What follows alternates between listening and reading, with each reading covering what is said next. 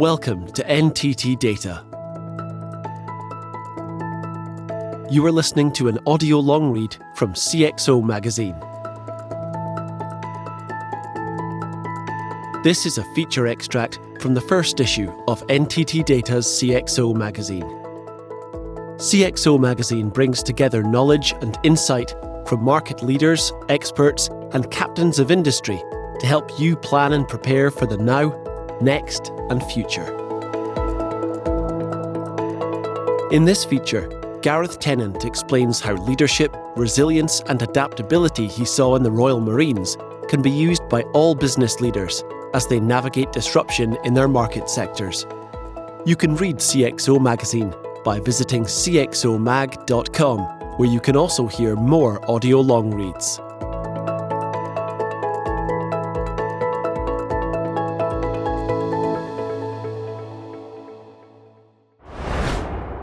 Lessons from the Combat Zone by Gareth Tennant, former head of intelligence at the Royal Marines.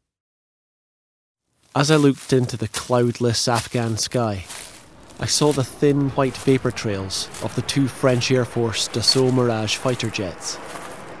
I knew I had about a minute and a half before the airstrike and was anxiously confirming the location of the enemy with the pilots. More importantly, I was trying to ensure that the Marines I was commanding were a safe distance from the impact zone. Because of the intermittent radio communications, the thick vegetation of the now infamous Green Zone, and the fact we were engaging in an ongoing firefight with insurgent forces, I could neither control nor know with any certainty where all my Marines were.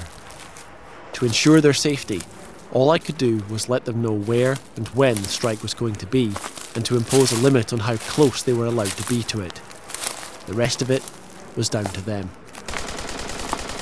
The dust and noise of combat can seem a long way from the glass panelled offices and whiteboards of the corporate world, but there are some striking similarities in the challenges faced by both combat and business leaders.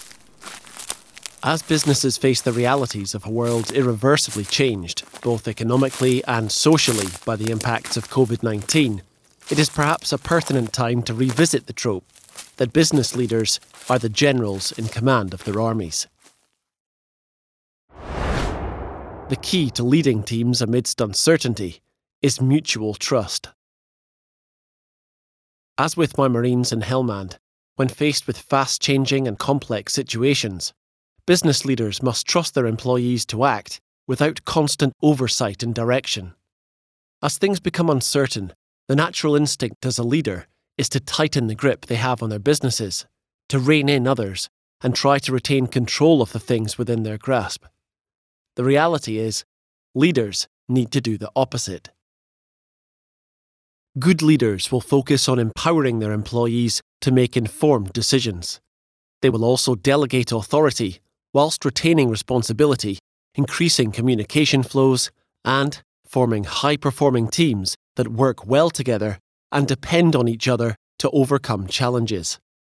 Of course, this is an easy thing to say, and yet extremely difficult to do in practice. To build trust in a team, and for them to build trust in you, takes time. Part of the process of building trust comes from cultivating a corporate culture that is upfront and acknowledges the possibility that things may go wrong and that mistakes will be made and must be recognised. In other words, businesses need to prepare to accept more risk and set themselves up to be more resilient when things don't go to plan. Of course, this is not an advocacy of leaders taking a hands off approach, spending more time on the golf course or focusing on strategy at the expense of operational management. In the words of the great military philosopher Sun Tzu, strategy without tactics is the slowest route to victory. Tactics without strategy is the noise before defeat. It is the job of a leader to not only create the conditions for resilient and agile tactical operations, but also to align them to the overall strategic goals. Leaders must give their subordinates delegated authority to make decisions and the skills to adapt to changing circumstances. They must also ensure that people across their organisations work harmoniously towards clearly stated goals and within the parameters of clearly defined ethical, legal, and fiscal boundaries. Change is more palatable when you own it. In times where there is no external certainty, it is vital to find structure in your organisation, to build a sense of collective resilience in the face of mounting challenges. In effect, to make the act of adapting to any given situation routine. Transformation projects used to be particular events. Now, change is an everyday part of life. Businesses and their leaders constantly need to adapt just to survive let alone succeed. A crucial component of transformation is empowering individuals to own the changes taking place across your business. This requires building mental resilience in the team. To do this, leaders must engender a culture that prides itself on its ability to adapt and problem solve. This is why the Royal Marines recruiting slogan is It's a state of mind. At first glance, this perhaps seems a bit odd. An organisation whose role and selection process seems to be all about overcoming immense physical challenges has a slogan that focuses on mental strength. But of course, the reality is that facing the uncertainty of combat operations takes a far greater psychological toll than any of the physical challenges in war. Maintaining both good communication and a sense of humour is vital.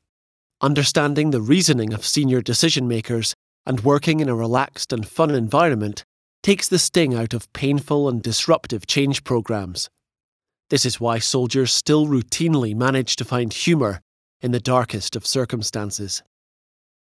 Above all, effective leaders need to be present, providing reassurance, guidance, and facilitate communication. People tend to embrace being treated like a professional and not being micromanaged, but they also resent being abandoned or ignored. Resilient and adaptable organisations have tight cultures and loose hierarchies. These two concepts, empowering people to adapt and make decisions for themselves, and aligning disparate groups across an organisation to work towards a common set of goals, is what we in the military call mission command. Mission Command is the ability to delegate and decentralize operations without losing control. It is the doctrine of empowerment through mutual trust, goal alignment, and intuition, combined to enable distributed leadership and decision making. The now somewhat cliched David and Goliath business story of tiny startups taking on global record labels at the turn of the millennium demonstrates the power of decentralization. But Napster and BitTorrent weren't the strategic winners in the music industry. Early file sharing platforms were too disorganized, decentralized, and too numerous to capitalize on the disruption they'd sown. It took platforms like Spotify, SoundCloud, and Apple Music to find the balance between decentralized execution of music sharing and the centralized objectives of branding and monetization. Disruption and change are here to stay. However, those business leaders willing to learn, are adaptive to market changes, and are willing to take calculated risk will thrive, whereas those who batten down the hatches and try to wait it out will struggle to even survive. To thrive in uncertainty, one must accept that not all decisions taken are going to be right. But by implementing feedback loops, empowering decision makers close to the shop floor, and creating a culture of learning, organisations will be able to quickly fail forward and adapt to the changing environment faster than their competitors.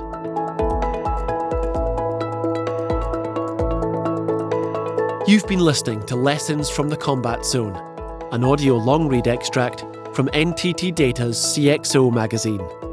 Learn more about NTT Data and subscribe to CXO magazine at cxomag.com. Thanks for listening.